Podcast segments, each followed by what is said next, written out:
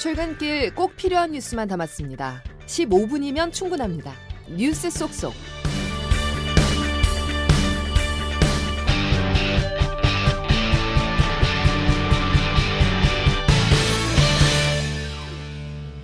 여러분 안녕하십니까? 2월 29일 목요일 CBS 아침 뉴스 김은영입니다. 정부가 제시한 전공의 복귀 시한 바로 오늘입니다. 정부의 최후 통첩에도 전공의들의 복귀 움직임은 여전히 미미합니다.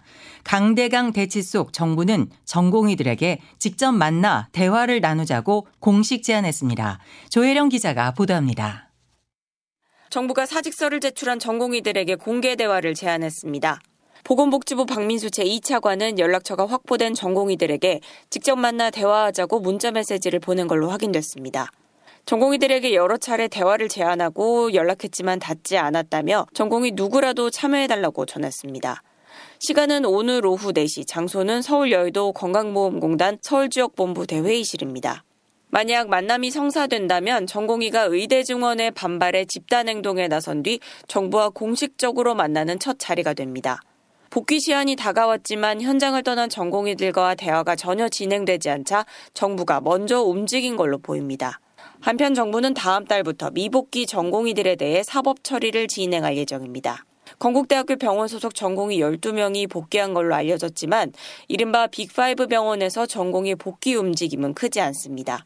이런 가운데 의사협회는 전국 40개 의대에 정부와 대화 협의체를 준비 중이라며 이 협의체가 구성되기 전까지 의대 증원 신청을 자제해달라고 요청했습니다.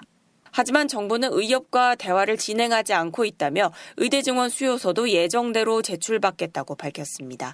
CBS 뉴스 조혜령입니다. 지난해 4분기 한국의 합계 출산율이 0.65명으로 떨어졌습니다.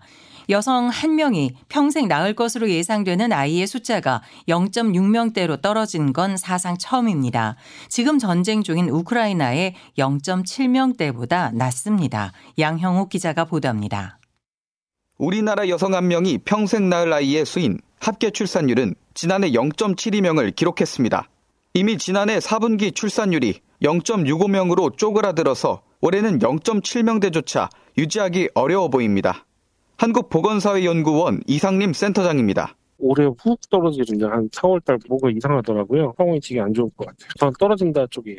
정부도 가만히 있진 않았습니다. 아동수당이나 양육수당 등 아이를 낳은 사람에게 쥐어주는 현금성 지원 예산만 27% 늘렸습니다. 하지만 청년들의 주거 부담을 줄이거나 양질의 일자리를 구하도록 지원하는 등 근본적으로 육아 환경을 개선할 수 있는 복지 예산은 대거 줄었습니다. 감세 정책에 따른 세수 부족 속에 저출산 핵심 요인인 고용 불안과 주거 부담은 해결하지 못했다는 지적이 나옵니다. 직장갑질 119 출산 육아갑질 특별위원회 조민지 위원입니다. 학생을 고려하는 사람들이 무엇을 원하는지 자녀를 낳고 또 양육할 수 있는 환경이다. 돈이 아니다라는 점이 좀 강조되면 좋을 것 같습니다. 저출산 문제를 해결하려면 양질의 일자리와 주거 환경을 충분히 제공하도록 정부는 물론 민간 영역까지 대대적 쇄신이 절실하다는 것이 전문가들의 지적입니다. CBS 뉴스 양형욱입니다. 지역으로 가면 문제는 더욱 심각합니다. 일부 기초단체는 0.3명대라는 믿기 힘든 수준의 출산율을 보였습니다. 수도권 쏠림 현상으로 인구 유출까지 이어지면서 이 상태면 지역 하나가 곧 소멸될 수 있다는 경고도 나옵니다. 송호재 기자의 보도입니다. 전국에서 유일하게 합계 출산율이 1.0을 넘던 세종 역시 출산율이 13.2%나 감소한 0.97명을 기록했습니다. 출생아수에서 사망자 수를 뺀 인구 자연 감소도 심해졌습니다.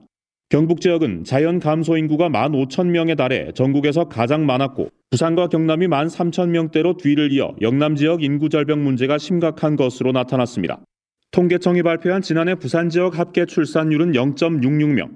부산 중구는 합계 출산율이 0.31명까지 떨어져 그야말로 재앙 수준의 저출산 문제를 겪고 있습니다. 도 단위 기초단체에서는 출생아 수가 100명에 그친 곳이 49곳에 달했던 반면 1000명을 넘긴 지역은 단 5곳에 불과했습니다. 출생아 수가 급격하게 감소하면서 부산에서는 분만 병원 숫자가 10년 전 60개에서 최근 26개로 절반 이상 줄었습니다. 울산에서는 한 유명 산부인과가 지난해 잠정 휴업한 뒤 올해 정형외과로 다시 개원할 예정입니다. 광주에서도 대형 산부인과 중 하나인 문화여성병원이 지난해 경영난을 이유로 문을 닫는 등 전국적으로 출산율 감소에 따라 아이 낳을 곳이 사라지는 악순환이 반복되고 있어 지역 소멸을 더욱 앞당기고 있다는 분석입니다. CBS 뉴스 송우재입니다. 저출산 해결이 국가적 최우선 과제라는 건 누구도 부인할 수 없게 됐습니다. 저출산 정책의 컨트롤 타워 역할을 하는 저출산 고령사회위원회의 위상을 높이고 권한을 강화해야 한다는 목소리가 힘을 받고 있습니다. 이은지 기자가 보도합니다. 전문가들이 이번 합계 출산율 통계에서 주목하는 건 절대 수치뿐 아니라 예년보다 더 벌어진 낙폭입니다. 앞선 2년보다 하락세가 더 가팔라졌는데 통계청의 장래 인구 추계를 감안하면 내년에는 0.65명 이하로 추락할 거란 전망이 유력합니다. 통계청 이명일 인구 동향 과장입니다. 불과 몇 년 전만 하더라도 0.6대까지 떨어지진 않을 거다라는 게 아마 보편적이었던 것 같습니다. 그러니까 실제 결혼을 하지 않는 곳과 하고서도 애를 낳지 않는 부분에서 왜 그럴까라는 부분들을 좀 이제 뭐 고민을 하게 되는 부분 같고요.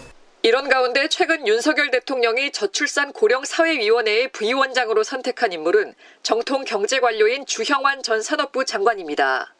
전문가들은 대통령이 직접 사안을 챙기는 의지와 동시에 예산 집행권이 담보돼야 저고위의 정책 드라이브에 힘이 실릴 거라고 조언합니다. 이상림 한국보건사회연구원 인구 모니터링 평가센터장입니다. 힘이 있다는 소리는 부처를 팔을 비틀어 먹여서 학교 나오게 하면 그거는 힘은 부총리급이 돼서 나오는 게 아니라 대통령이 얼마나 챙겨주냐에 나오는 거예요. 주 부위원장은 내달 말 저출산 중장기 전략을 발표할 예정인 것으로 알려졌습니다. CBS 뉴스 이은지입니다.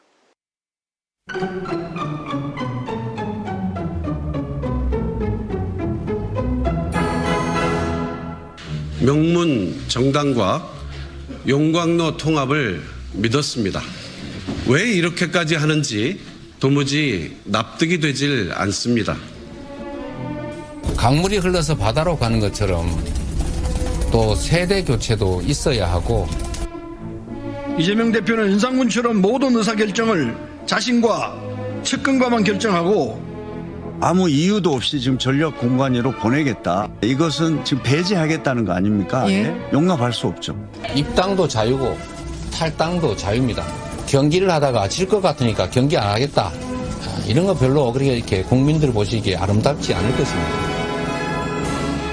축구로 치면 차범근, 황선홍, 박지성, 손흥민으로 깃발이 계승된 것과 같습니다. 지금 민주당의 깃발이요 상징은 단연 이재명 대표입니다. 친노, 친노는 되고 친명은 안 됩니까? 변화에는 반드시 소리가 날 수밖에 없습니다. 조용한 변화라고 하는 것은 마치 검은 백조 같은 겁니다. 들으신 것처럼 공천에서 배제된 임종석 전 대통령 비서실장은 재고를 요청했지만 더불어민주당 이재명 대표의 입장은 완강해 보입니다. 공천 갈등으로 민주당을 탈당한 현역 의원은 모두 5명. 앞으로 더 늘어날 것으로 보입니다. 김기용 기자가 보도합니다. 민주당은 어제 홍영표 의원의 지역구 인천 부평을를 전략 지역구로 지정했습니다. 비명계이자 친문계 핵심인 홍 의원을 사실상 공천 배제한 건데 앞서 컷오프된 비명계 5선 서른 의원도 어제 전격 탈당했습니다. 서울 중성동 갑에서 공천 배제된 임종석 전 대통령 비서실장도 어제 국회에서 기자회견을 열고 당 지도부에 재고를 요청했지만 결정이 번복될 가능성은 크지 않습니다. 공천 결과가 최종 확정되면 이들은 총선을 앞두고 한데 뭉칠 것으로 보입니다. 홍영표 의원입니다. 나가는 걸 저는 오히려 뒤에서 즐기고 있을 거라고 생각합니다. 아주 많지는 않겠지만 전체적으로 저는 한 다섯에서 한 열명까지 될 수도 있다. 그렇게 봅니다. 특히 이들 지역구가 표심에 민감한 수도권에 집중된 만큼 탈당한 의원들이 총선에 출마한다면 민주당 입장에선 악재로 작용할 수밖에 없습니다. 하지만 공천 파동 논란에도 이재명 대표는 완강한 입장입니다. 중도에 포기하는 것은 뭐 자유입니다만 그게 마치 경기 운영에 문제가 있는 것처럼 하신 말을 하는 것은 옳지 않다. 당 지도부는 이번 주까지 공천 일정을 최대한 마무리 짓고 다음 주부터 본격적으로 선거 캠페인을 시작할 방침이지만 비명계의 공천 불복이 계속되는 상황에서 훅폭풍은 계속 이어질 것으로 보입니다. CBS 뉴스 김기용입니다. 국민의힘에서는 대구 주호영, 울산 김기현 의원 등 중진들이 경선을 통해 공천을 확정했습니다. 대구 경북 지역에서는 아직 결론이 나지 못한 지역들이 있는데 현역 의원과 대통령실 출신이 맞붙는 곳은 공천 방식에서 이견을 좁히지 못하고 있습니다. 박희원 기자가 보도합니다. 국민의힘은 어제 영남권 경선 결과를 발표하면서 텃밭 공천에 한층 속도를 냈습니다. 대구 주호영, 울산 김기현 의원 등 다선 의원들이 모두 살아남은 가운데 현역 의원과 대통령실 출신이 맞붙은 대구 경북 지역에 대한 결론만 남겨두고 있습니다. 관건은 세 곳, 전부 현역 의원과 대통령실 출신 등이 맞붙는 곳입니다. 달서갑에선 박근혜 전 대통령의 변호인 유영아 변호사와 홍석준 의원이, 대구 북갑에선 양금희 의원과 전광삼 전 대통령 비서관이, 구미을에선 김영식 의원과 강명구 전 대통령실 비서관이 겨루고 있습니다. 대안으로 검토된 국민 추천제 역시 속도감 있게 추진되지 못하고 있습니다. 특정 인물을 위한 낙하산 공천 우려가 나왔기 때문입니다. 여기에 김건희 여사와 관련한 쌍특검 표결 여부가 선거구 획정 문제로 오늘도 확정되지 못한 건 역시 변수입니다. 당론 이탈 방지를 막기 위해 과감한 결단을 내리지 못하는 상황에서 국민의힘 공천관리위원회의 고민이 더욱 깊어지는 모습입니다. CBS 뉴스 박희원입니다. 법원이 뇌물 등 혐의를 받는 더불어민주당 임종성 전 의원에 대해 증거인멸에 염려가 있다며 구속영장을 발부했습니다. 검찰에 따르면 임 전 의원은 2019년 11월부터 2021년 5월까지 경기 광주시 소재 건설업체 두 곳에서 1억 1,500만 원 상당의 금품을 수수한 혐의를 받고 있습니다. 정부의 상장사 밸류업 지원 방안 발표와 맞물려 다음 달 열리는 기업들의 정기 주주총회에서는 적극적인 주주 환원을 요구하는 목소리가 커질 것으로 예상됩니다. 박성환 기자가 보도합니다. 최근 정부가 발표한 밸류업 프로그램의 핵심 내용은 국내 주식시장 전체 상장사가 기업 가치 개선 계획을 수립해 1년에 한 번 스스로 공표하도록 하겠다는 겁니다.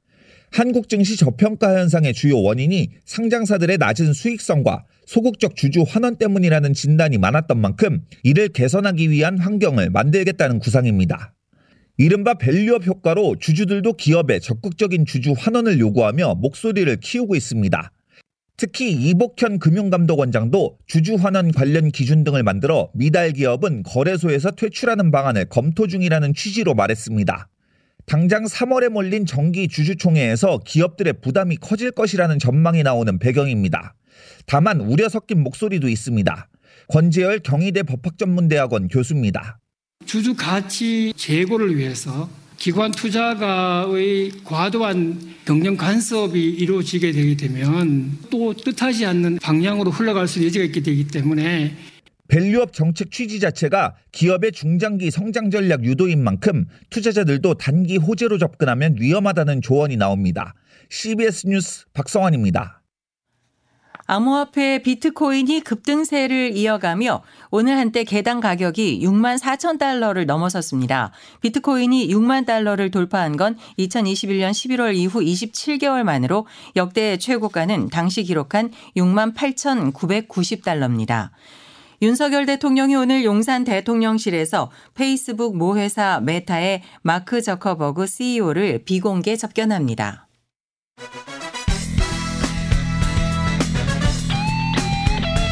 출근길 뉴스 브리핑. CBS 아침 뉴스. 이어서 날씨를 김수진 기상 리포터가 전해드립니다. 네, 2월의 마지막 날이자 목요일인 오늘 충청 이남 지역을 중심으로 비나 눈 소식이 있습니다. 이미 제주도와 남해안 일부 지역에서 약하게 비나 눈이 내리는 곳이 있는데요. 이번 강수는 오늘 오전 중에 그 밖에 충청 남부와 남부 지역으로 점차 확대되겠고 제주를 제외하고는 대부분 오늘 밤에 그치겠습니다. 예상 강우량은 제주도에 10에서 40, 전남 경남에 5에서 20, 그 밖에 지역에 5mm 안팎이 되겠고요. 예상 적설량은 현재 대설특보가 내려진 제주 산지에 3에서 8cm, 남부 내륙의 높은 산지를 중심으로 1에서 5cm 안팎의 눈이 쌓이는 곳이 있어서 주의를 기울이셔야겠습니다. 이런 가운데 오늘 아침 기온은 서울 3.3도로 낮은 구름들이 많이 들어오면서 어제와 비슷하거나 어제보다 좀 더 높게 출발하고 있습니다. 오늘 한낮 기온 서울 청주 8도, 춘천 9도, 광주 대구 7도로 어제보다 2도에서 8도가량 다소 낮겠고요. 특히 이번 강수가 그치고 난 뒤 밤부터 북서쪽에 찬 공기가 내려오면서 매서운 꽃샘 추위가 찾아오겠습니다. 내일 서울 아침 기온 영하 6도, 주말에는 영하 7도까지 떨어지겠습니다. 날씨였습니다. 이상으로 CBS 아침 뉴스를 모두 마칩니다. 감사합니다.